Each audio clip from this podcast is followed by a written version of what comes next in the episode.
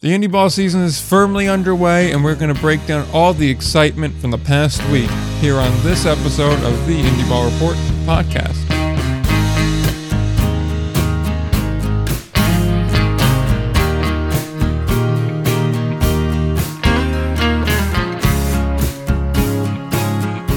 All right, we are back, episode number 119 of the Indie Ball Report podcast. I'm Nick, he's Will. We got news, and we have items that we were supposed to talk about last week that we forgot about that we're going to talk about to kick off this week. Yeah, it, it happens to the best of us. There's just a lot of talk about, a lot of exciting baseball to talk about, and kind of just slipped our minds, you know? Exactly. I mean, like, when you have actual baseball to talk about and a lot of it for like the first time in 12 months, it's pretty exciting, especially considering, you know, two of these leagues did not play last year. And, you know, there was obviously a lot of stuff going on. So we wanted to get Yeah. to that and talk about that. So, Yeah, we just don't know how to act. yeah. Plus we had Todd Frazier to talk about, which, you know, we don't have to talk about this week because, well, mainly he's on the, uh, IL now and that could very well end his, uh, Sussex County Miners, I guess, career. I don't see him coming back Yeah. after the Olympics and I don't think he's going to play much more. Yeah, it that was unfortunate. Uh, you just you just hope he's good to go for the Olympics. But, you know, home money hit was pretty cool. So at least we got some some good things out of it. Exactly. I'm sure uh, Sussex County appreciates the financial boost in t-shirt sales and everything from it. I'm sure they do. I'm sure they do. Yep. So with that, we'll get to the little bit of news we have, and then we'll jump right into the actual uh, play on the field this week because we actually do have a lot of teams that we want to talk about because it's been a pretty exciting week in independent league baseball. But first things first, we have our first no hitter of the year. Michael Austin threw it. Seven inning no hitter against uh, Lake Erie in one half of the doubleheader the other day. That was his first start with the Miners after being traded there from Washington. So that's a that's an interesting way of saying you messed up. You shouldn't have traded me. Look at what I can do. Yeah. Exactly. No, I, I think that that was that was the coolest part about it. I'm sure they were happy for him, but like, man, that's it's got to be a tough one to swallow. Essentially, just being traded off because, um, j- just because they didn't have a spot for him. Uh, and he's like, all right, how did you not make a spot for seven no hit innings? Exactly. I mean, like that's the kind of pitching reliability you're going to want to have, and we're going to talk about it a bit later on. The division around the Wild Things is certainly not easy. New Jersey's coming around. The Miners are coming off of getting swept, which is something I didn't think I was going to be saying coming into this week, but we are here at that point anyway. So, uh, seven no hit inning starter is certainly someone that you could use, and he's definitely making the most of it. And he is, uh, Michael Austin is certainly making the point of, I can still pitch very well, and I'm going to prove that I can pitch really well. And I think uh, if he can even do half as good for uh, the rest of the season, he's definitely going to be uh, an essential part of that rotation. But it is just a, a fun accomplishment to see here, and it's funny how baseball works out sometimes. And and let me say this also. I mean, Madison Bumgarner did this uh, the seven inning no hitter in the MLB this season. Officially considered a no hitter. Let me be very very clear about something. It counts as a no hitter. Oh, There- there- absolutely. This, this was a game that was scheduled to go seven innings for whatever reason, and just because it's not the pitcher's fault the game wasn't a nine inning game. He threw, he finished the game. He threw a complete game and gave up no hits. Therefore, it's a no hitter. It it has to be nine innings because if you throw eleven innings, uh, and that's that's I'm sure that's still considered a no hitter. So why wouldn't see, I, I understand the argument for well he might not have um he might not have finished like a nine inning no hitter and therefore we can't count it. I just think it's it's such a cool accomplishment that doesn't happen very often and um and it should it should be recognized as such no matter what level it, it it happens at. Yeah, I, I agree with that entirely. If a game's scheduled to go a certain length and you go that length without giving up the hit, by definition, it's a no hitter. I mean, is a nine inning more hitter more impressive? I, I suppose, but I mean, still, you didn't give a single hit. It's, it's still an impressive feat there, and not many pitchers get to do it. Even uh, even though we have seen a bit of an uptick in Major League Baseball with that uh, this Yeah. year, at least, but regardless of that, it's still a, a cool accomplishment, and you certainly don't see it uh, too often, especially not on the indie ball level uh, at all. So, with that note, we got two other bits of news to talk about, both in the American Association. Uh, first off, Curt Smith last night, so be Thursday night while you're listening to this. He tied the Lincoln Salt Dog home run record for the career at 90 home runs. He stands, a, I'd say, a pretty damn good chance at breaking that record at some point this year. I do know at some point soon, I want to say this weekend, he departs from the Salt Dogs to join uh, the Netherlands team at the Olympics or at an Olympic qualifier in Mexico. So, depending on how that goes for Team Netherlands, you may have to wait a little bit longer to see the record breaking home run. Or depending on how tonight goes, I'm not actually entirely sure because we're recording this at 8:30. So he may be in the lineup for Lincoln tonight. I do not know. But if he is, then I guess he still does have a shot. If not, then gotta wait a little bit longer. Either way, a very cool feat for a guy that's been around for quite some time in indie ball and had has had clearly a very successful career in independent league baseball, especially with the Lincoln Salt Dogs. Yeah, no, it, it's always it's always really cool to see those like franchise really just to see those broken, and, and of course the the Olympics really throws uh, kind of a, a wretch into it which is, um, you know, they might have to wait a little bit, but you would assume he'd probably be back the, to, to Lincoln. Um, of course, qualifiers, if the, well, who knows if the Netherlands will make it at all, uh, to the Olympics themselves. Pretty sure there's not that many spots left. Mm. Uh, anyway, I, I think this is the last qualifier. I'm pretty sure because I know at least when the U.S. qualified, that was their second to last chance. So um, it might have to wait a little bit, but still, it's going to be um, it's still going to be a, a, really cool accomplishment when it happens, and hopefully they recognize it as such. Yep, definitely, and uh, we're going to see a lot of record breaking this year in the American Association. It looks like already we have Kevin McGovern uh, setting, I believe, both the strikeout record and I want to say he has the win record. If not, he came very close before his contract got purchased by the Cardinals there. So mm-hmm. a lot on the table here for the American Association rewriting their record books. And on that note, they are opening the books and adding a new team. We knew this. We talked about this a couple weeks back and they were adding in a team and we cannot pronounce that county's name. So we're going with Lake Country, which is what they've been calling themselves. And it's also what their official team name is going to be. The Lake Country Atlantic, or not Atlantic, the Lake Country American Association Club will officially be known as the Lake Country Dockhounds. Uh, the logo is coming soon. That will be released 10 days from when you're listening to this, if you're listening on release day.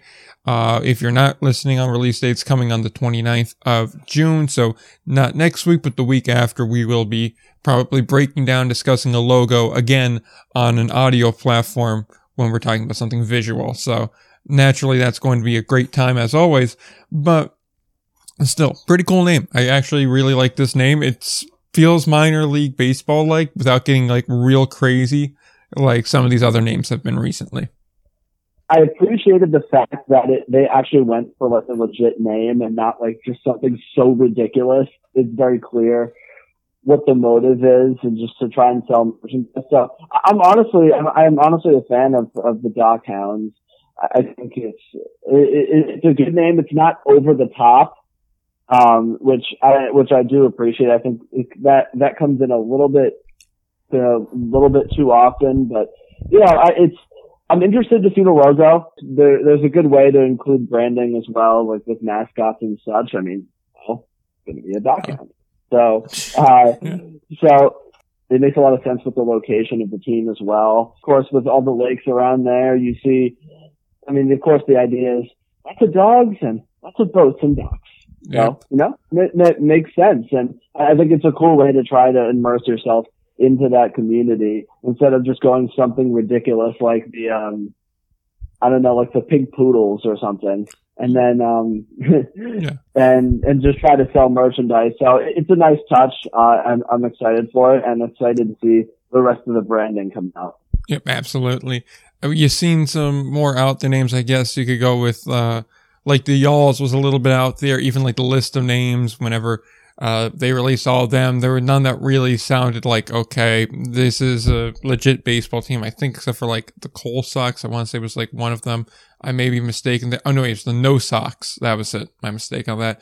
But like even y'all's, it's like if you took out the local representation there, it would be so out there. And there's dozens of other ones you can look across uh, all minor league baseball. Certainly, I mean, if you want to go into affiliated minor league baseball, like the Rocket City Trash Pandas, however funny of a name that is, it's not really like a, a team you could see like 40, 50 years from now as like this grand storied team or anything of that nature. But like the Dockhounds, you certainly could see. And I will say, I'm ready for a Dachshund to be the logo, but I kind of want it to be like a Beagle or something like that because I think like you could do like maybe like a beagle with like a life preserver around it and it wearing like a captain's hat, maybe work an anchor in there somewhere. I think that would be a really cool logo. But all in all, I think you do open up a lot of possibilities and it will be cool to have the Milkmen with a natural rival just right up the road from them. So that will be uh, certainly something cool to watch in the 2022 season. However, we do have the 2021 season to still be talking about, and we have a lot of teams in the North and South divisions that need to be talked about this week. And we're going to start with a team that's been really good so far this year. We haven't talked about them really at any length since the preview show, and when we did talk about them, we were more or less saying, oh, well, we don't really expect them to be all that good. It's a fight for the second spot in the North Division, and this team's really not going to be in there and that's the Chicago Dogs. I think it's safe to say that both of us were less than hot on their odds of making the postseason and really having that great of a season. And they have definitely proved us wrong to this point. 18 and 11 as uh, we record this. And they've had a pretty decent year. Maybe not so much batting wise. Pitching wise, they've gotten really great performances, especially as of recent from Michael Bowen, um, or Bowden, uh, Martin while he was here, Paul Schwindel while he was here, Kinley's pitched well. Really, they've had a lot of guys pitching really, really well for them, and that's carried them uh, quite some ways uh, to this point in the season. And I, I gotta say, I'm a bit surprised by this. I'm certainly surprised by it. I think just in general, I mean, the Dogs at least last year were a heavy offensive team that really struggled to pitch. Not that they were like out of this world offensively, mm. uh, but but you know, they, they've been really surprising. Now, they've won a lot of close games. So, I mean, one could, one could ask how, like, how much could it keep up? But, I mean, how about Ryan Lidge? I mean, Ryan Lidge, I mean, the, uh, behind the plate, I mean, more, definitely more of a contact type of guy. Uh, still, still hasn't homered yet on the season, but hitting 358. And, and that's kind of the guy that they really didn't have last year even a guy like Casey Hobson really having a nice bounce back year. I think I mentioned that in the preview show. And another, and an interesting point here about Casey Hobson. Uh, we know, I mean, Atlantic League fans, American Association fans, Casey Hobson, he's going to hit for a lot of power. He's also going to strike out a lot. However, this year, he's really cut down on the strikeout. His walk, his walk to strikeout ratio is identical. 17 walks and 17 strikeouts and 106 plate appearances and, and 106 at bats.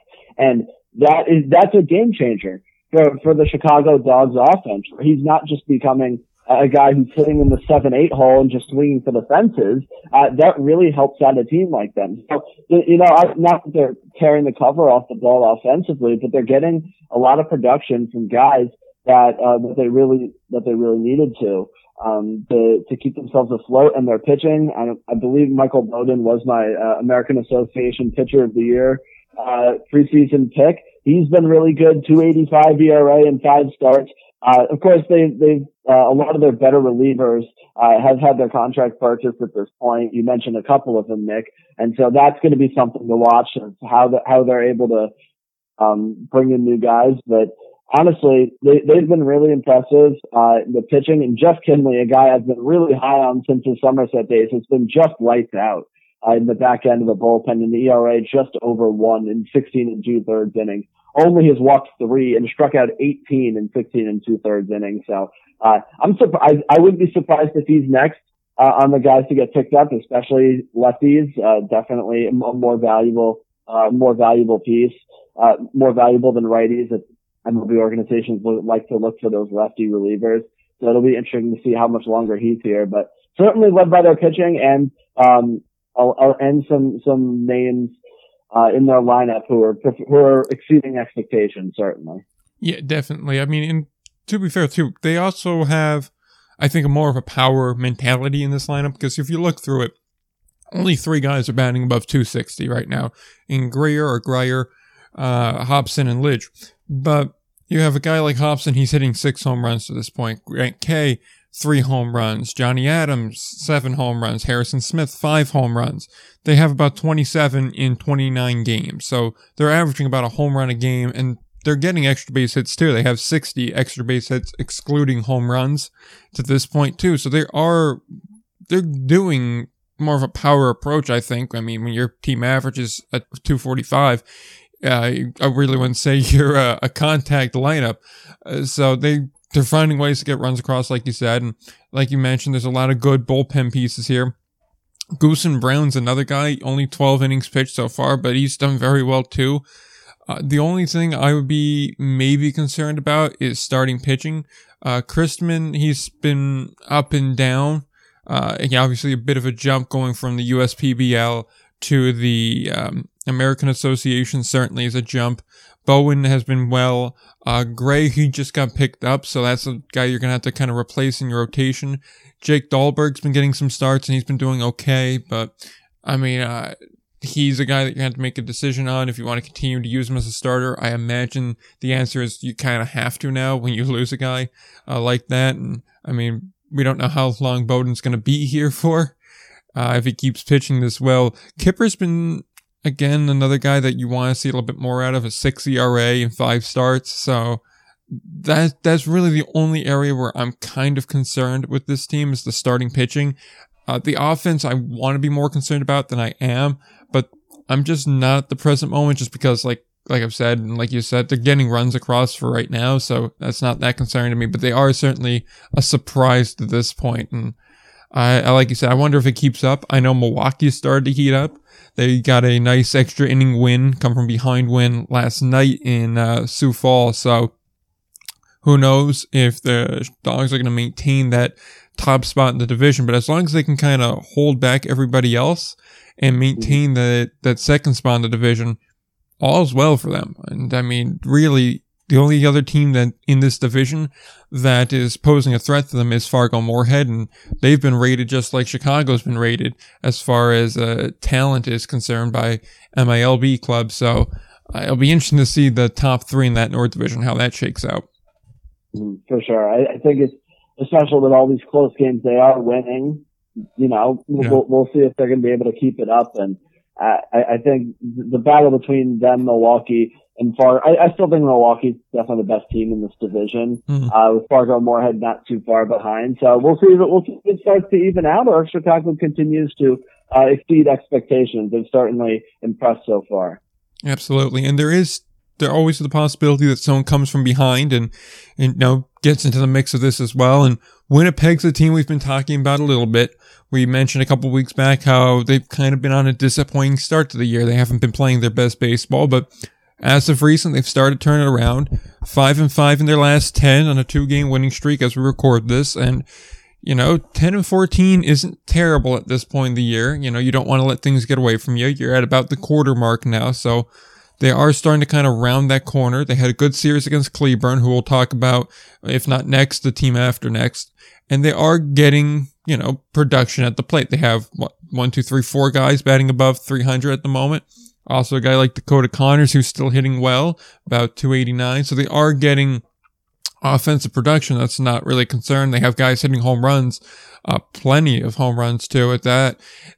So I'm not uh, too concerned at the plate here, but pitching wise has been a bit of a struggle. I think it's safe to say for uh, the Goldeyes at this point, and that certainly held them back. They, they've improved a little bit. I mean, their offense is really carrying them right now, hmm. like really carrying them.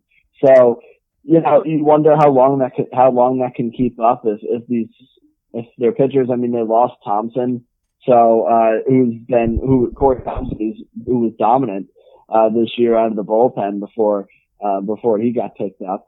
Still have guys like Jose Jose and Seabrook uh, even Perez out of the bullpen. I think, I, I guess you could say the bullpen hasn't been as much of an issue, but the starting rotation has just been abysmal. Listen, they're still within, they're still certainly within striking distance. So, um, so that'll be something to watch. And they, all they need to pitch, they just need to be an average pitching team and they'll be in the mix, but they're far from that at the moment. Yeah, absolutely. To build off of that point on the starting pitching, uh, just going off the four guys that currently have four or more starts, so you know the consistent starters. Both Gonzalez's have ERAs over five and a half, so that's not going to do the job at all. Uh, James has an ERA of seven and a half. That's certainly no good. And when you're looking at one of your better starters being Eduardo Reyes, you would think, okay, that could be fine, but he's given up 12 doubles to this point in the year. He's walked 19 or walked 18, my mistake. He struck out 19, 19 earned runs, 36 hits in about 30 innings.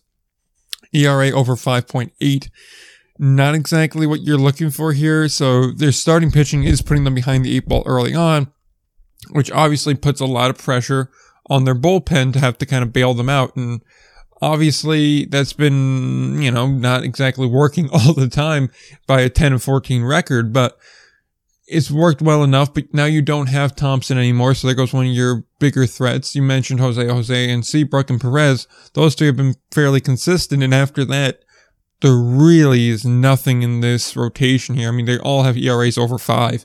And so there's nothing consistent there. And there's only so much that, like you said, the offense can carry you on.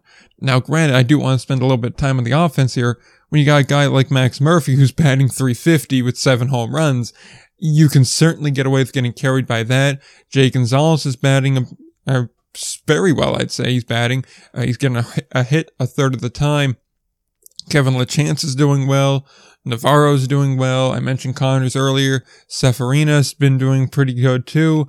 Uh, Kyle Martin's doing what he does, which is, you know, less of a contact hitter, more of a power hitter, seven home runs, 22 RBIs.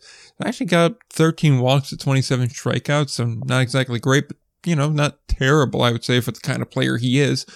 I mean, there's, there's guys that are getting on base, they're getting hits, uh, but I think this kind of is almost like a Gastonia type situation, which is, how sustainable is the offense? And when the offense falls yeah. off, can the pitching kind of get back on pace? Yeah, I think uh, that's an interesting comparison. I think at least in the in the case of Winnipeg, I have more faith because of, because a lot of those starters who have been disappointing, at least they have some sort of track record of being good mm. in the mm. past, right?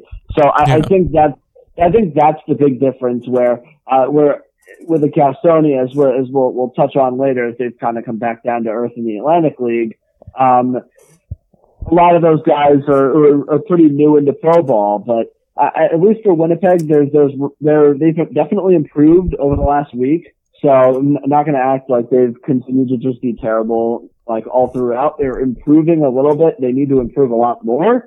Uh, but at least there's a record, at least there's some sort of track record of those guys being good where, hey, maybe as they get deeper into the season, um, they, they can start to turn it around. So that's, so Winnipeg, I think, uh, I mean, they're, all, they're always going to hit, maybe not at this level, but, uh, uh, they're, they're still an intriguing team. I won't give up on them yet, despite the, all the times they've crushed me you're still holding out hope for that one time where they come through for you. And I mean, yeah.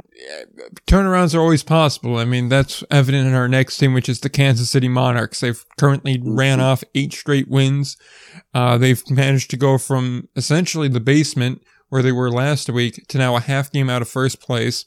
Currently in sole possession of that last playoff spot in the South Division. I know it's way too early to even mention that word playoffs, but for whatever it's worth. That's where they're at currently. 15 and 10, 8 and 2 in their last 10. And they have turned it around, certainly from a slow start.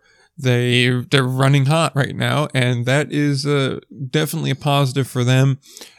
Batting wise, they've been pretty damn good. Most of their starters are, you know, batting 250 or higher, which is always something that's a huge positive. And their pitching staff has been very, very, very reliable to this point, despite seemingly having a guy getting purchased from them every other day. And uh, I gotta say, I this is the team that we were talking about in the in the preseason, in the previews and whatnot. This is the kind of talented roster we expected and the results we expected. Yeah, I, I think just the fact that they've had so much roster turnover early in the season. Um, I think that's that's really made them uh, a better team now. And looking at a lot of their of their pitching staff, who I mean, guys who early on have been good are gone, right? Yeah. Uh, but you look at arms like Cody Mincy, and Cody Mincy has been excellent. Um, he's been really, really good. Uh, only given up one run so far in 13 innings, and of course, there's other bullpen arms like Diaz and Brian um, and Brian Ellington as well, the former major leaguer. So, uh, you know, the starting pitching certainly room for improvement. Uh, certainly room for improvement there. Um, but and even another guy in that bullpen, Jameson McGrane, uh, got out to a bit of a slow start, but he's really starting to turn it up now. Uh, I mean, the bullpen has really been lights out lately, even though they keep, they, they at least had guys in the beginning picked up left and right. They're starting to develop some stability, uh, and, and that's really helping them out. The, the Monarchs are, they're starting to turn into the team that we thought they were going to be. Took a little bit longer, uh, than we thought, but you know, when you're going to commit to, um, building a roster that's trying, that you know is going to have a ton of turnover, like, like the Ducks do every year in the Atlantic League this is what's going to happen, and they're going to be a little bit streaky uh, as teams are scrambling to find guys to replace them. And I think that's that's really what we saw here. But I think that they're really starting to turn it up there. Um, and you know, the two top two teams, them and Cleburne, we thought in the South Division, certainly going in opposite directions to say the least. Yeah, absolutely. We're going to talk about Cleburne in one second here, but I do want to just point out some of the other guys that have been doing really well. You mentioned Cody Mincy, 13 innings, ERA sub one. Another sub one guy would be Diaz. He's a 10 and two thirds innings. Brian Ellington, you mentioned eight innings, 1.12 ERA. Romano, five and two thirds. He's got an ERA of about one and a half. Uh, there's just so many guys here that have been doing really well. The concern I do have is also a lot of guys that got picked up. They were starters. A guy like Stout, a guy like Baker, a guy like uh, most recently uh, Schaefer. These are all guys that are starters and kind of key pieces here. So they're going to have to find ways to replace them. And that's going to obviously be an issue. We've seen, as we just discussed with Winnipeg, what happens when you don't have good starting pitching and you have to really stress your bullpen out. Uh, so that's, uh, that's going to be a problem for them if they can't find good replacements there. But like you said, that's part of the deal when you build a team like this. You're going to have to find replacements. It's something you kind of got to factor in. I do want to also just talk quickly about some of the batting that they have going on. Guerrero's done amazing, adding th- over 300, six home runs, 25 RBIs. Granted, his walk to strikeout ratio is way, way off. It's uh, one walk for every 11 strikeouts at the moment, which, uh, correct me if I'm wrong because I'm not that big of a stat guy, but that's not ideal. So no, not ideal, and could signal some regression that's coming. Uh, but that, see, now I call regression a tomorrow problem. As long as he's that not is a tomorrow problem. Exactly. So until it becomes a today problem, it's fine. Uh, Willis, I, exactly. Yep. Willis, another dude, he's batting 299. He's done very well. Hernandez, a dude we've talked about a lot. He's doing very well. Santa's doing very well, which again, 80 grade name. Uh, Grootjon's batting nearly 400 through 24 games. So, I mean, again, that's pretty good. It's a team that I don't see all that much power, although they do have like really two guys, three guys that are providing most of their power. A guy like, uh, Gillaspie, he has six home runs, but he's batting 181. So we all kind of know exactly what his uh, deal here is. It's an out or it's a home run. And then, of course, you have Guerrero, like I mentioned, with his six, Hernandez with his five, Wills with his three. You got a couple of twos and ones out there throughout the rest of the lineup here. But by and large, they're finding ways to get on base, and they they have definitely uh, recovered from a slow start. Absolutely, and of course, baseball is, is a game that really needs uh, needs sample size and streaks happen all the time in such a long season. I think Kansas City is a good example of that. They're really starting to to play significantly better. Uh, an eight winning, an eight game winning streak does the talking. Uh, that really illustrates that point. Of course, they're not going to they're not going to be eight and zero the rest of the. They're they're not just going to play at this rate the rest of the season. But this does give us a glimpse of the team they can be and the team that we all expected uh, to potentially compete for a title. Yeah, absolutely. And one team that is uh, currently on the other end of that, like eight game winning streak, has the opposite results at the moment, would be Cleburne, like we were just talking about. They're on a five game losing streak. They are currently the second worst team in the South Division, and they have 11 wins to 16 losses. They are playing the Houston Apollos this weekend, and they really, really need a rebound series here because my God, it's really not going their way. They have the bats working fairly well. They got one, two, three, four, five guys that are really getting it done. And then you look on the pitching side and you can really see where having a good team really comes back to haunt you at times when you have one, two, three, four guys. I believe at the moment, maybe five guys. uh, I'm maybe missing here from your rotation pitching staff getting purchased. That's going to cause real issues. And we're seeing that right now their pitching staff is not good at the moment. Yeah, not not not good at all. It, it's tough when a, a, team a team that we really thought that their rotation was going to be good coming into the year, and, and the team that really came in that came into the year, the rotation was good. So for the guys that we talked about, right? Yeah. Uh, but but unfortunately, when when when team, they started to get contracts purchased, they really have not done a good job filling those holes. Of course, much easier said than done, but you know, best rotation arm at this point, Gunn, as a, uh, with an ERA of 4.10, not really going to cut it uh, to be an ace of the staff, uh, to say the least. They're hitting, uh, the, so that, that's the good news, but the pitching, at least lately, has been really, really bad. And if you look at overall season numbers, maybe the pitching hasn't been like horrific, but lately, uh, with, with the group they currently have, has been really, really rough. Yeah, absolutely. The the one guy that's been consistently getting playing time and consistently doing well is Kyle Chavez. About Yeah. 23 innings, an ERA under three, uh, coming out of the bullpen there. That's pretty much about as good as you can expect from him. So, I mean, you want to look over the last seven days for them. It gets, it gets a little bit better for some guys. Gunn has had a good start, seven innings, one earned run. Uh, I believe it's pronounced Caruza. He's also had a similar start, seven innings, one earned run. There was three total runs, but two of them were unearned, so it's not that bad. Wright pitched fairly well, seven innings, two earned runs. So they're they're getting guys in there that can do it a better job.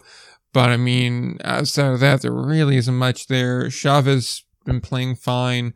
Fishberg and probably only one outing, maybe two outings not terrific. Two and a third earned run against, and then from there it just kind of devolves into not goodness, if that's a word.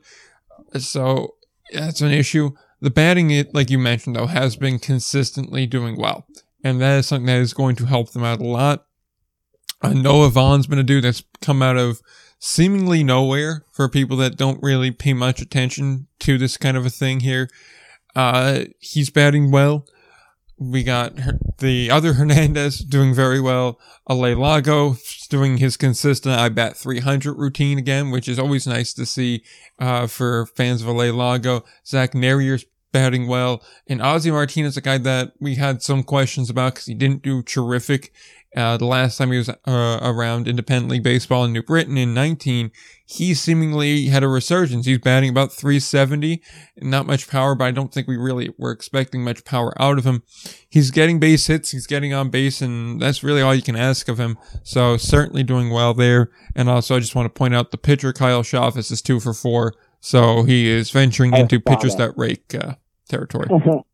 He's, he is in that territory for sure, but I mean the offense has really been has been impressive. They're hitting for power, um, and so that's. Uh, however, the one thing I had I did notice is they strike out a lot, uh, which you know I, I mean they that'll come with the territory as far as hitting for power, but their offense has probably been better than expected. I would say they really haven't lost too many guys on that end uh, to affiliated clubs, so. Um, I, I think that could make that could make some sense, but uh, they, they need their starting pitching to be significantly better if they're going to go anywhere. It's just, it's really just that simple. Yeah, absolutely. I, I almost feel like for, especially because with pitchers, it's a bit voodoo, and I think it's a lot mental. I almost feel like if they have a really good series here against the Apollos, you know, they go out, they do what's expected of them. They kind of beat up on a team that has four wins, which I know I was harsh on them last week. And really, if you do watch them play, they play better than a four win team. I will admit that. It's still though, just if you're a four win team, there's only so much credit you can get, but there's a lot of decent individual players on the team. I will say that much. But that aside, it's a team you're expected to kind of get some wins against. I feel like if they do well against the Apollos, maybe not sweep them, but take like two games from them, and you do so in a manner which it's a shutout or one or two run game, maybe that helps out the starting pitching. Maybe that gives some confidence to the pitching staff as a whole, and maybe that can help turn things around for them. Uh, they just need something, I think. They just need, I really think they just need that kind of definitive series to go, no, we still can do this. We can get uh, shutouts, we can get strikeouts, we can keep guys from getting on base. And I think if you just have a couple of good starts that you're able to string together, the rest will kind of come. Yeah, that that that that is. I think that's definitely a possibility. Just a just a, kind of a confidence series against a team like the Apollos to try to get back on track. I think that's really important to them. So, um, so a good series, a good series there, and maybe they start to make a climb, uh, uh make start to make a climb up towards the top of the standings. Uh, of course, a little bit of a long, a long road to get there at this point, but uh, the the talent, I think, at least on the offensive side, is still there. I would say that the ta- we know the talent is there, but you know all the guys we highlighted are gone. Yeah. So, so it, it's it's kind of tough to say that. Um, but so it'll be interesting to see what happens. Big series for them this weekend. Though. Yep, absolutely. And so with that, we can move on to our next league, the Frontier League. There really aren't too many teams I really think need highlighting this week. Uh, we could talk a bit about Tri City struggles, but I feel like we've talked about them a lot. And I mean, what more can really be said outside of they do find a way to lose games? Uh, they lose a lot of heartbreaking games too. And so I'm just going to kind of back burner their team for a little bit here because I don't think you really need to hear us rehash the same exact points again and again. And we'll come back to them in a week or two and see if they've improved. But a team that has kind of consistently improved in that same division is certainly the New York Boulders. They are a team that's just under 500. They're coming off of a sweep of the Sussex County Miners with a Todd Frazier in the lineup for a third of those games. And even without Frazier, it's still a tremendous team in Sussex. We've talked about them seemingly ad nauseum. And man, I'm really surprised that they were able to pull this off, especially the game on Thursday night. It was a pitcher's duel, and Josefina went head to head with uh, Tyler Alexander, a dude that throws hard, a very, very good pitcher. And they outlast them. They won one nothing, and I was really impressed with this Boulder team over the past uh, series and really the past week. They've done very well.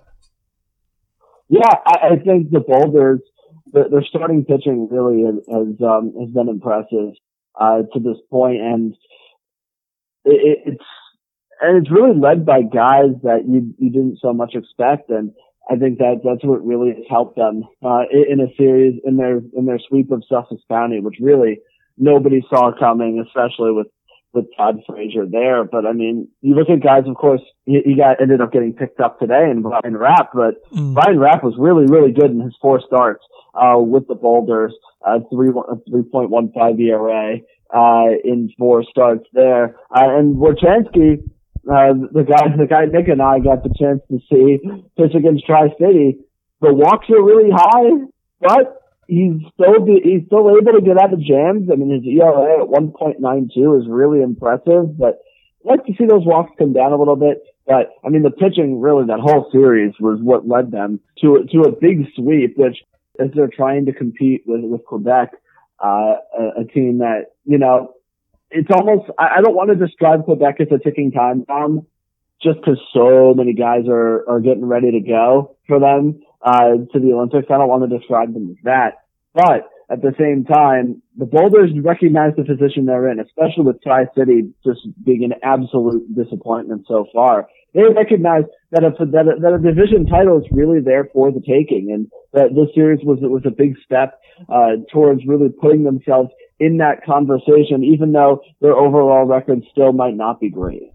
Yeah, absolutely. I do want to just point out here while we're recording this, Warchansky actually got the start tonight, and that game's in the bottom of the fifth. They're playing New Jersey. That's 7 5, so it looks like the walks may have actually finally caught up. Oh, and it go, and there it goes. Yep. And just one note on Tri City, they're playing Sussex again. Uh, that's 5 2 Sussex in the top of the seventh. They're at Tri City. So just want to point that out real quick. But yeah, no, they've done a really, really good job. Honestly, batting's almost more impressive to me for this team because this is a team that when we were doing like the preview, I didn't see any like major threat at the plate for this team. And mm. there have been several guys that have stepped up. Zach Kirtley has done a very good job. Three home runs, 286 batting average. Keontae Mitchell, another dude, batting over 300. Ram is batting 350. I believe he either scored or brought home the winning run last night, being Thursday night. And Jake Suttenberg is batting 350 as well. These, this is not a team that's hitting for power. I mean, the, the leading home run guy has four, and they only have 12 home runs in 19 games. This is a team that's finding a way to get on base. And a guy that we all, like the two guys, I think that we were saying, oh, okay, they're going to be important for this team if they want to do well and want to succeed. And, and Penn Praise and Tucker Nathans, they haven't really been doing all that great. Nathan's batting 242, only a home run, only 16 hits so far to this point, scored 12 runs, and he's gotten on base 12 times via a walk but not the most impressive thing. I mean, and Penn Praise is only batting 200 coming into the night, and he only has 12 hits. So, I mean, it's not like they're lighting the world on fire here. Everyone else seems to be getting the job done, and you got to appreciate that, and you got to kind of acknowledge that this team's finding ways to win games like that, and the pitching staff is doing a pretty good job as well. I mean, you mentioned a couple guys, but I want to just circle back to Josefina he has two starts, seven appearances, about 19 innings, and ERA sub a half. He's got a .49 ERA. That's impressive. And James Mullery's a dude that I really liked in 2019. And I thought he was key to one of the better bullpens that really wasn't that highly sung. And he's doing it again. Granted, small sample size, 10 innings, but a 1.74 ERA. So certainly talented there. Tanner Kierce has rebounded from a couple of bad outings very well. Even like their starting pitching has been, well, grant you a little up and down. Chansky, who was really kind of the rock here, and obviously that's kind of circled back around on him uh, tonight. But by and large, has done fairly well. Josefina looks to be a natural in that spot, like I was mentioning. Matt Vallon kind of needs to figure that out, but uh, you know it's early yet. Strom isn't terrible. I think he's pretty decent as well. Pasco, mm, only eight innings, so we can't say much there yet. But by and large, I think this team's better than a lot of people are giving them credit for. I still like Quebec. I understand they're a bit of a time bomb, but I still like them to win the division. But Rockland slash New York slash whatever you really want to call them, the Boulders have been better than expected. Yeah, they've certainly been, they've certainly been a lot better uh, than I expected know, shout out, um, shout out Frontier League Journal. Shout out Dave, yeah. uh, for, for being on the boulders from the beginning. And I, I think even, even though they're not in first place at the moment, at this moment, I think you have to say this, this is their division to lose, uh, right now. Uh, and I mean, the way, the way their offense is continuing to hit and you'd think there's still some room for, room to grow there because I really do think Nathan will start to turn it up eventually, putting a lot of balls in play right now. I think he'll be, I think he'll end up, uh, being fine. And this team might end up hitting for a little bit more power than they've shown. Uh, but, you know, they're, they're playing, they're playing a lot of small ball, a lot of hitting for contact, and that's certainly not a bell thing. And if, if that's going to help them win games, uh, then it's going to help them win games. And they've certainly been doing that. And as, um, and in a big stretch like this this week when they, of course, they played Sussex during the week, playing the Jackals this weekend, they've really showed that they're up to the task, and I think that's a that's a good sign for Boulder fans. Yeah, definitely in that case. And I will say one thing here uh, in regards to Quebec versus New York. One thing that's going to be very, very interesting to see here is A, if we get an open border, because if we have an open border, then essentially all of September, with the exception of the last series, is going to be in Quebec for Equipe. So that could be a very big decision maker or deciding factor as to who wins this division. But also, the schedule for uh, Quebec at the very end here is a four game set against New Jersey. then two against the Boulders, and then three against the Miners to end their season. So that's certainly not an easy way to end their uh, to end their season. As far as the difference goes with who New York gets to end their season, if you just give me one second here, I can pull up their schedule and, and take a look at the same uh, same schedule here. New York winds up with four against Tri City, two against Equipe, and then three against New Jersey. That seems to be much easier, especially with the way things are trending right now. Yeah. As opposed to what Quebec has. So that could definitely be something that's important going in there. Plus, I mean, there is always the possibility Tri City does better. They also added like Willie Garcia for nothing today, which seems a bit interesting. Not even like a player to be named later listed in that trade transaction. So that's a bit odd, certainly. Uh, so we'll see how that works out here. But yeah, the Boulders, I think, are starting to become favorites in this division, at least at this point. But uh, regardless of how their division shakes out, the Northeast is still interesting because while the Miners are probably the favorites still, despite a rough midweek trip uh, to New York, they are only a game and a half up on the Jackals, who are three are seven and three in their last ten. They have the benefit of playing Rockland this week, which granted is better, like we just spent about five to ten minutes talking about, but they are certainly finding their groove too. Yeah, absolutely. And um, and we we've talked a lot about Sussex. Of course, they're on a little bit of a schneid uh, right now, and the Jackals are, the Jackals are taking advantage. And now it sucks that uh, one of the that that both these teams can't, can't win their respective divisions. I mean, the Jackals have been continue to play well. They're seven and three uh, in their last ten games. You know, uh, they're not hitting for a ton of power, similar to Rockland, only hitting 14 home runs in 19 games. But I mean, Jason Agresti behind the plate has been an absolute stud for them, hitting 357 in his first 16 games. And, and even a guy like Olive Santiago Torino having a, another Santiago Torino like season that he continue, that he has pretty much every season, hitting, hitting over 300. Uh, and not, not a lot of power, but he's always going to put the ball in play and uh, that's definitely what they need for, from him. And even Alfredo Marte, average is only 270, but he's hitting for power. He's hitting five home runs in 19 games, which is a great mark there. And so I think that's a great sign uh, for their offense. And, and on the pitching end of things, you, you definitely see a little bit of room for improvement. Hereford uh, in the starting rotation, although he's a little bit new into that three starts, a 168 ERA has been really impressive for them. Uh, Dylan Brammer in the closer role, uh, also, also has been really good. Uh, but, you know, they, they're going to need more from guys like Chase Ingram in the starting rotation. John Hayes has been really disappointing so far, a guy that I really liked from the Atlantic League. He's in 19 innings. He's walked 15 and struck out 10. That, that's tough. That's really tough. I, I think their pitching, you could say, has probably been a bit of a disappointment so far. But given all that, they're still 12 and 7. That's a pretty good sign for them, I think, and that they're right in the mix, despite the fact that their pitching has really struggled. Yeah, I would say so too. I don't know how much I agree with the pitching has struggled here, just because Brammer's done very well at the pen. Vogel, granted, seven innings, but six appearances, has done well at the pen. Zargowski's done well.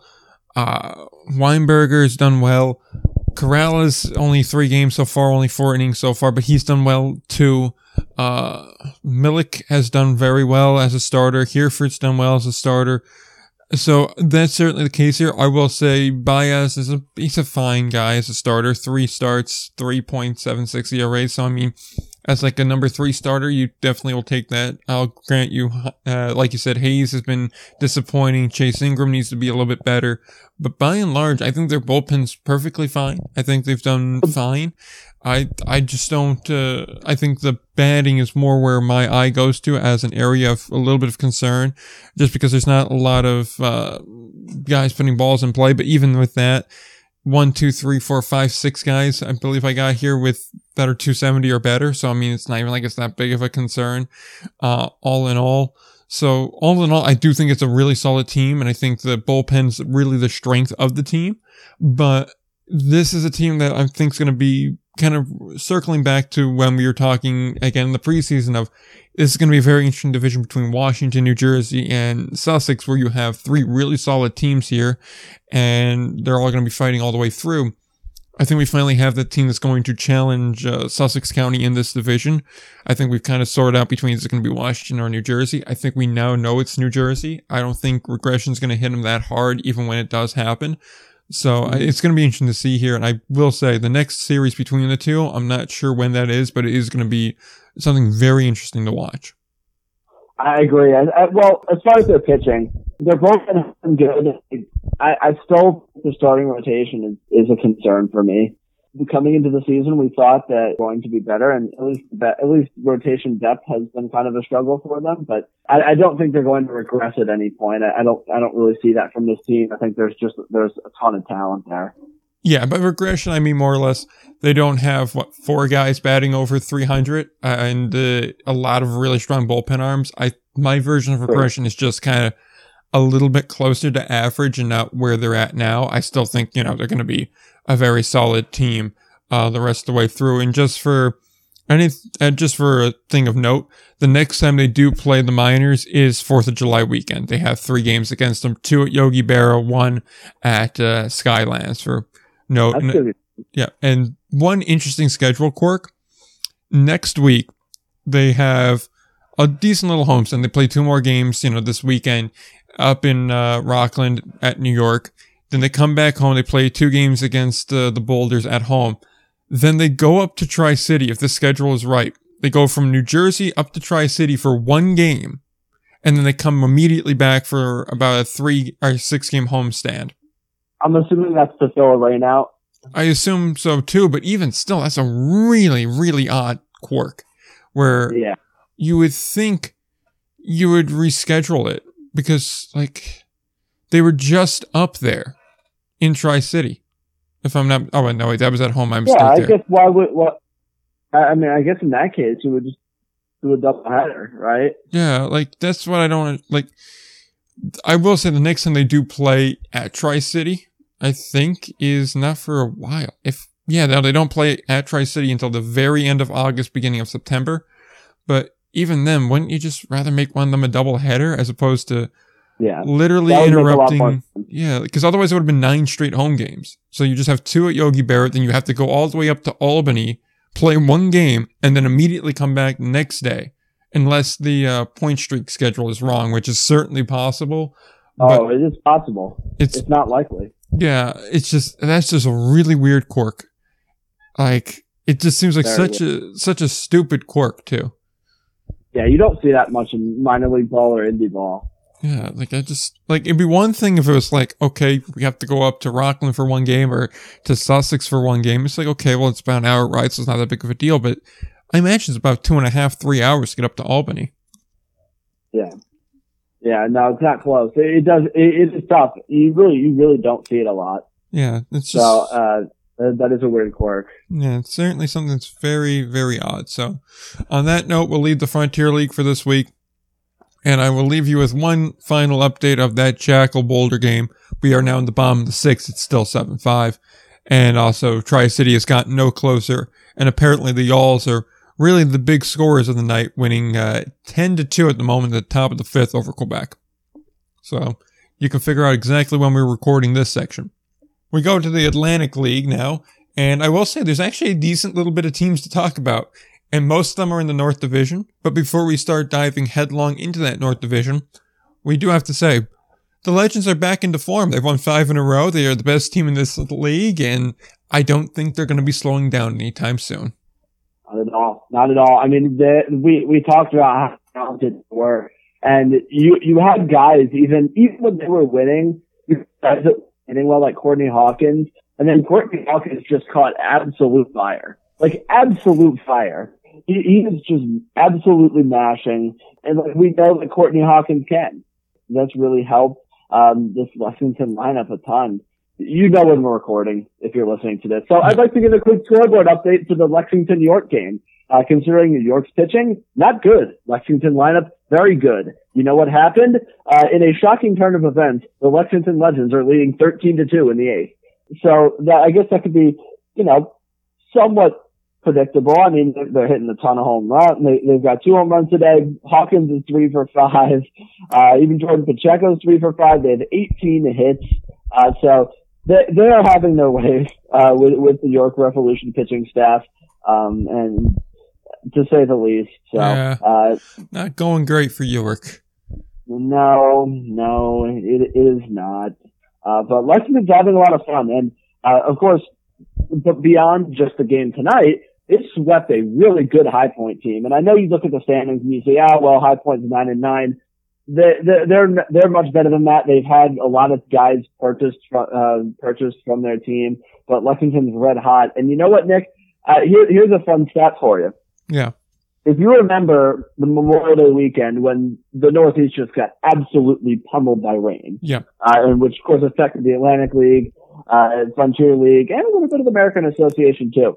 Mm. So the Lexington Legends, three of their four losses, they had one loss to West Virginia and they had three losses to the Ducks in their first series. Yeah. Those three losses were all seven inning games. So the Legends record in nine inning games this year are, is 12 and one. So as long as they play nine, they're almost guaranteed a win. And honestly, and, you and you even think could think back to the specifics of uh, the, those those losses to the Ducks. One, they were up three nothing, and then Hector Sanchez hit a grand slam in, in the bottom of the sixth inning. Uh, so the, that was that. One, And the next one, walk off and slam by Steve Lombardozzi, and then the other game, I think the Ducks just won five nothing, and it was uh, they was that's Uh, I mean, the Legends are they're so talented from top to bottom. There's no weaknesses on the team, and they're, showing why. They're showing why that, and they pushed it, pushed their division lead to four games in the South Division. But you know, uh, I, I guess I'll stop talking now because I've been talking for a while, and let Nick also tell you about how good the Lexington Legends are. What I gathered from that is essentially as long as you don't allow a team to get the bases loaded if you're Lexington and you're playing in nine, you're essentially guaranteed a win. So Yeah. like there I could keep adding on to that, but I don't know how much good that's gonna do. I mean, you look at their team stats and I mean they're they're seemingly pretty good in every regard. Henry Owens is like doing really, really Yeah. good. Like really Yeah. good. Probably the best they're starting pitching. I'm starting to get concerned that they're going to start having guys, you know, getting purchased left and right now, which is certainly a concern. But even that, I mean, they're they're filling in gaps here. I mean, even like, I mean, there's no real weak spot here. I could continue to just kind of, you know, fawn over them like Will's been doing, but I think uh I think he kind of really put into perspective when he says they're really good because they're 12 and 1 when they're playing nine innings and there's not much more I could really add to that. I also just like to point out this is with Brandon Phillips just playing home games too. He's still there. Uh, we have to keep that in mind too. So that adds another extra little bit here. Well, actually, Phil, Phillips traveled to York tonight. oh, he It did? his it's his first road game. Yep. And uh, oh, and they also have JJ Hoover now too. Don't forget about that. Yeah, f- this is unreal. Anyway, and if you're wondering how Phillips is doing in his first career road game tonight with the Legends, he's three for five with two RBIs. Who would have thunk it? A major league all star second baseman that's probably a Hall of Famer at the very least on the edge of it is doing very well against substandard pitching. And Henry Owens, shout out to uh, uh, two-time guest Jesse Scaglione, Yeah. uh, who talked about the adjustments that Henry Owens made. He, he, Owens was really just a, a, puzzle that they weren't able to crack, uh, really at any level. Uh, after after his major league stint with the Red Sox, even in indie ball with the Monarchs, and in and in the Sugarland League last year, uh, and you know that's why Dave Eiland is there, and why Dave Eiland has made such a big. I'm sure Dave Eiland had a big uh, has played a big role in, in Henry Owens' turnaround, and I, I think there's a good shot he gets picked up here pretty soon. Uh, because the stuff has always been there, but I mean, I think Dave Eiland deserves a lot of credit for the success of this team. Oh, absolutely. The coaching staff they put around this team has been very good. I mean, the only one that was slightly questionable would be PJ Phillips, but I mean, even then, PJ's had success on a lower level of indie ball. So, I mean, like, you could definitely see why he was put there. Uh, so, when you put the assistants that they have around him, he makes that decision a lot easier. And that probably explains why they keep having pitchers getting picked up. And why you can have these kind of major league level pitchers, I mean, we mentioned JJ Hoover, we mentioned Henry Owens. There's also a Habs child who just got picked up as well. That you know they're major league quality pitchers. So having a major league quality pitching coach is certainly going to help out a lot too. Uh, uh, I do want to just circle back to the next team now, just to keep things moving with Long Island. They're really good at pitching. Like they're the only team that has a team ERA below four. So like that's really impressive. Plus fewest home runs allowed. I also think they are currently at the fewest walks allowed to, or at the very least not far. Okay. They're not quite there, but they're only about 10 off from taking that lead. Lexington has the fewest and then surprisingly Southern Maryland. That's a little surprising to me given how their season's gone, and we'll talk about them in a bit. But overall, Long Island, a team that had, I think it's fair to say, a little bit of a slower beginning to the year, but could probably be chalked up by playing Lexington a lot, playing High Point a lot. They've turned it around a lot. You know, even offensively, they're still struggling a little bit, and that was my main concern for them uh, coming into the year. But you know, you look at a guy like Joe Iorio, mm. uh, who's really just a solid arm at the top of that rotation, an ERA of 235 right now after, after tossing seven strong innings tonight. Uh, again, against the Barnstormers at the time of this recording. So he's been very impressive and they're, they're a, they're a pitching factory there. So I guess that, that's not too surprising coming into the year for them. So the Ducks have played a tough schedule so far. I think they'll start to separate themselves once they start playing. You know, they haven't, they haven't played Gastonia yet in their series against Southern Maryland. They swept them. So, uh, or I believe took three out of four. I, I think the Ducks are going to really start to separate themselves, and I think we'll start to see that here within the next week or so. Yeah, definitely. And I do want to point out that Johnny Turbo is apparently here to st- here to stay, and he's batting 309. And I That's still correct. can't get over the fact that Johnny Turbo is a guy's name. Like, I'm not saying that in a bad way. It's just like, you gotta respect the name Johnny Turbo. Oh, absolutely. You have to. you know, he's, he's, he's gone back to the days when, um, back in 2018 where he was one of the be- one of the best contact hitters in the league. And he's starting to get back to that after somewhat of a down year last year. Um, so he, he's been, he's been a guy they really needed in that, in that, um, at the top of the lineup. Yep. And then one guy I do want to point out for maybe the best of reasons, Mike Bolsinger is a guy that we all were really like oh, he's going to be good. He's going to be good. He's going to be the ace of the staff. He has not been good. Like, I grant no. you four starts, but in four starts, 14 earned runs is not exactly great, especially when it's 12 walks to 16 strikeouts, an ERA of almost eight. Not exactly what you're looking for.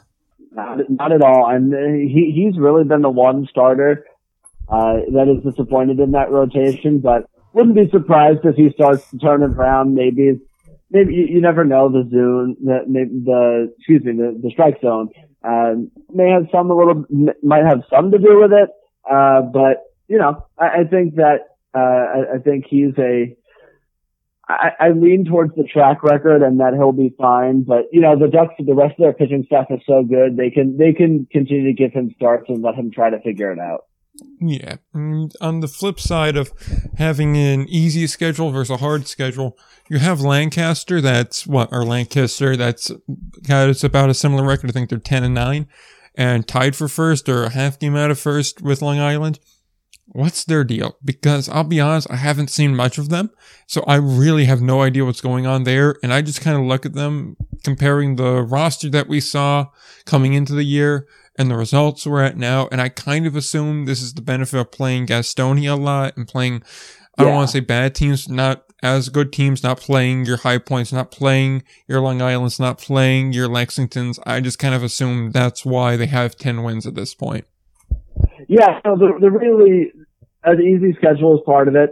Uh, certainly for them, but and uh, also part their offense is absolutely smashed. Like more more than uh, really a lot of us, a lot of us could have expected. I mean, Melvin Mercedes is hitting 384. And, uh, that's something we didn't really expect. Blake Allemand, six home runs. Kelly Dugan's hitting 315. Uh, and so the offense as a whole has been really impressive. And I, the pitching staff has been pretty bad. Uh, I'll just say. Um, so the offense is really carrying them right now. But as they start to play better teams, they're in Long Island this weekend. We'll see. If, we'll see how much. Uh, we'll we'll see how much that continues. But I, I just really worry about. Um, I just really worry about um, their their their pitching depth that just seemingly they have to use so many pitchers uh, just because they they're not able to get great starting pitching.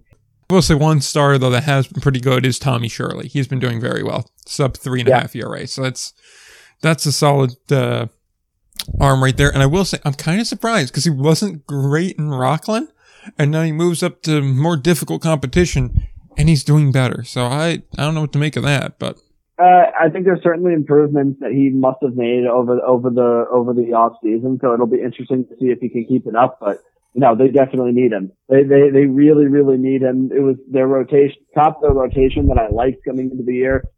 They're not here anymore. They got picked up. Uh, they're going to need a guy like Shirley to pitch well. Uh, and he's certainly improved from, from what he was in Rockland in 2019. That part has been impressive, uh, to see. So it'll be interesting to see if he can keep it up. I'm wondering what he did to get better, but it's still interesting there. And so, on that note, we do have one other team to talk about this week, which is Southern Maryland. Because technically speaking, they are the worst team in the league, granted by half game, but bad team still nonetheless, or worst team nonetheless, rather. And uh, I assume it's because they're not hitting, because that's normally a thing here. Or is it because of pitching? Or is it just because it's Southern Maryland and everyone had expectations for them coming in and now they have to do their year- yearly, we're going to let you down, not easy routine? You know, honestly, it's kind of both. I mean, they've had a couple guys who have, who have been improved, like Kent Blackstone at the plate, but I mean, David Harris, guy that a lot of us, a lot of us expected better. He's only hitting 148 right now. Josh McAdams hitting 197. Uh, that's not going to cut it. Uh, and their their pitching has not been very good either. So it's hard, to, it's hard to pinpoint one thing, uh, that the Blue Crabs have struggled with because, you know, kind of been a lot of things. Uh, but the offense has not been very good. The starting rotation, they didn't organize it the way I thought they would. Uh, and the, you know, guys like Brandon Barker have been pretty good out of the bullpen. Dalton Geekie's been good. Carlos Diaz has been good. Matt Latos has been good. Uh, but I mean, the rest of them have, have not been good at all, like at all. So I think that's, that, that's been difficult for them to overcome. But no, they, they, they just, they, and they have won three in a row. They are losing to High Point at the moment, uh, six to three in the eighth. You would have to assume High Point probably holds on to that. So the Blue Crab schedule is going to get tougher. Uh, and so, yeah, I, I think their offense really needs to pick it up and they really need to pick it up soon. But I I think they're, they're, they have issues in pretty much all, all facets of their team at the moment. Yeah, I'm looking at this rotation here. Barker's good. I like Barker so far. Yeah. I've seen enough of Mike Devine to know he's better than a four and a half ERA. So I'd like him to He's turn. also been better. yeah, I know he had a really strong better. start his last time out. So He did. Yeah. hopefully that's a sign of more to come. Uh, Daryl Thompson, he's better than his ERA says he is, so I expect him to get better. Austin Glorius, I don't really know. I feel like he is a 4.30 ERA pitcher, maybe a little bit worse. So, I mean, like, he's fine, I guess. But Burton is just not good. You, need to find someone better than that. But, I mean, In I fact, he's, he's a starting pitcher on an Atlantic League team. Not going to go well. Yeah, like I feel like with the rotation they have though, they can make do with that. But Sure. you know, Latos is fine in the ninth inning. Geekie, I think, will be better. Only six in the third innings. He really isn't that bad so far. Diaz has been good so far in about the same amount of innings. There's other guys that, you know, I think you can be fine with to get by. Uh, but batting, I think, is where my concern more or less is. You mentioned David Harris. I mean, Yeah. he's batting under 200. That's not good. Josh McAdams is a dude that, like, he's not going to hit all that well contact wise. He's a power dude and he's not hitting for power right now, which kind of makes him a liability when he's not Yeah. doing the thing he's good at doing. Pisano's doing fine. Uh, he was off to a really hot start. Now he's cooled down a lot. I mean, like Alex Crosby's doing good. Baca's doing good. Marshall, I have no idea where the hell he came from, but he's playing very well. Um, and then you mentioned Kent Blackstone. He's doing better than last year. He's a productive player in the lineup, so that's all you can really ask. What I mean, what does that make? Four guys, maybe five guys that you can Yeah. say, okay, they're going to provide some positive offense. Either you want to include Zach Collier, who I may, I'm 50-50 on including him on there. Still not great. Yeah, no, the line, the lineup, it's interesting because their lineup really struggled last year, and their solution was to bring back most of the same guys, and it's not working. Yeah, So, like See, this is why, like, when it comes to Southern Maryland, I keep saying they're like the Florida Panthers of the Atlantic League, where every year we're saying, this is the year. They're going to be good. Look at all the pieces they have. And a lot of guys, they showed promise at different points in the year last year. This is going to be the year. And then they come out and they do the same thing where they have stretches where they're good. They're a really good looking team. And then there's stretches where it's just like, what is this team? And that's why this year I said I'm not being fooled by them. I got fooled me once. Shame on you. Fool me twice. Shame on me. And I wasn't going to be fooled this time. Now, granted, again, it's very, very, very, very, very early in a 120 game season, but I just, uh, I don't know if I see enough of a team here where I'm like, yes, they'll turn it around and yes, they will find a way to grab a wild card spot and be in the postseason. yeah, I think it's honestly looking more and more like there's just going to be three teams from the South Division. That's what I, that's how I would put it. Yeah, like I think we're I think Lexington we know they're they're in. Long Island we know they're in. Those are two teams where unless the whole bottom falls out and stays out for quite some time, we know they're in. So really it's a fight for the last two and High Point, I mean like the records deceive him because the Lexington series, I think you mentioned, really messed them up pretty good. So that's going to happen. So I feel confident saying, yeah, they're the one wild card. It's a matter of who's that other one. And I think we can still say West Virginia at this point. Granted, it's a little bit more touch and go. And I mean, maybe disrespectful to Lancaster to say that, or maybe York, but I mean, both of those teams we've kind of said they're, they're a bit of a mirage at the moment. Yeah, I have more faith. I, I have more confidence in West Virginia playing better than either of those teams, honestly. Hmm, I think that's fair to say. Yeah, so I I think that that's probably the group at the moment, which is not too unexpected from what we thought earlier in the year. Uh, but those are probably the, those are probably the top four teams as of as of right now. Unless, but of course, rosters change, so we'll see what happens. Yep, exactly. So I guess with that, we've kind of reached the end of recapping the whole week. We've recapped the news, we've recapped everything. So it'll be interesting to see what happens next week. It'll be interesting to see what movement happens. Uh, I know the American Association has a lot of really close series, so maybe we'll see some changes there. The Frontier League's always dynamic, and even the Atlantic League, there's still a lot of possibility for some some early season uh, movement. So we'll uh, we'll be recapping everything that happens this week, next week. So it'll be definitely fun to watch. So with that said, I think we can go to the plugs and get out of here. If you want to follow the show on social media, you can do so at Twitter at IndieBallPod. You can do so on Instagram uh, at Indie Ball Report, and you can also do so at ALPB underscore news on Instagram for all your Atlantic League needs. Uh, you can find all the links to everything we mentioned here today, as well as articles and videos and other stuff on the website, uh, indieballreport.com.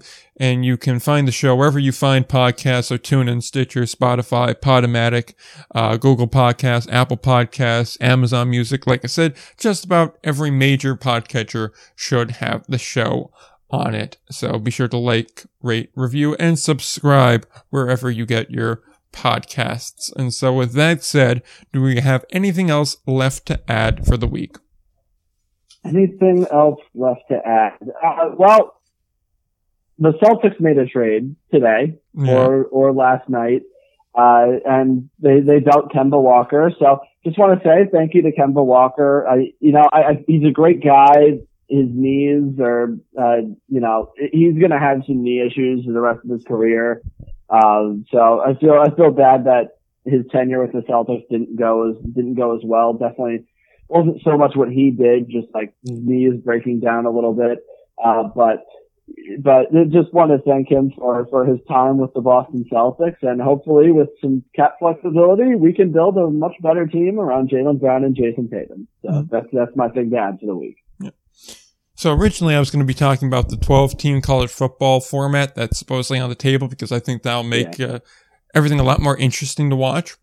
However, I'm still against using like the Rose Bowl and Sugar Bowl and all those as like semifinal games because I feel like it takes prestige away from bowls that I feel like actually do matter and actually do have prestige. I think they should just be, you know, playoff formats and we don't need to give bowl game assignments to playoff games. It's kind of stupid in my mind.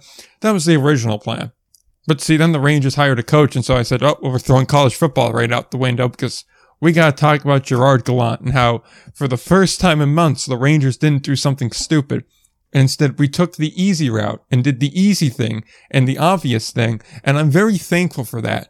And I really thought I was beyond the days of going, please God, don't screw this up. I thought we were beyond that. But then, you know, firing the architects behind a rebuild that's gone extremely well to this point kind of put me back in this position, especially seeing that Glen is closer to the front office than he should be, which means he's not five states away.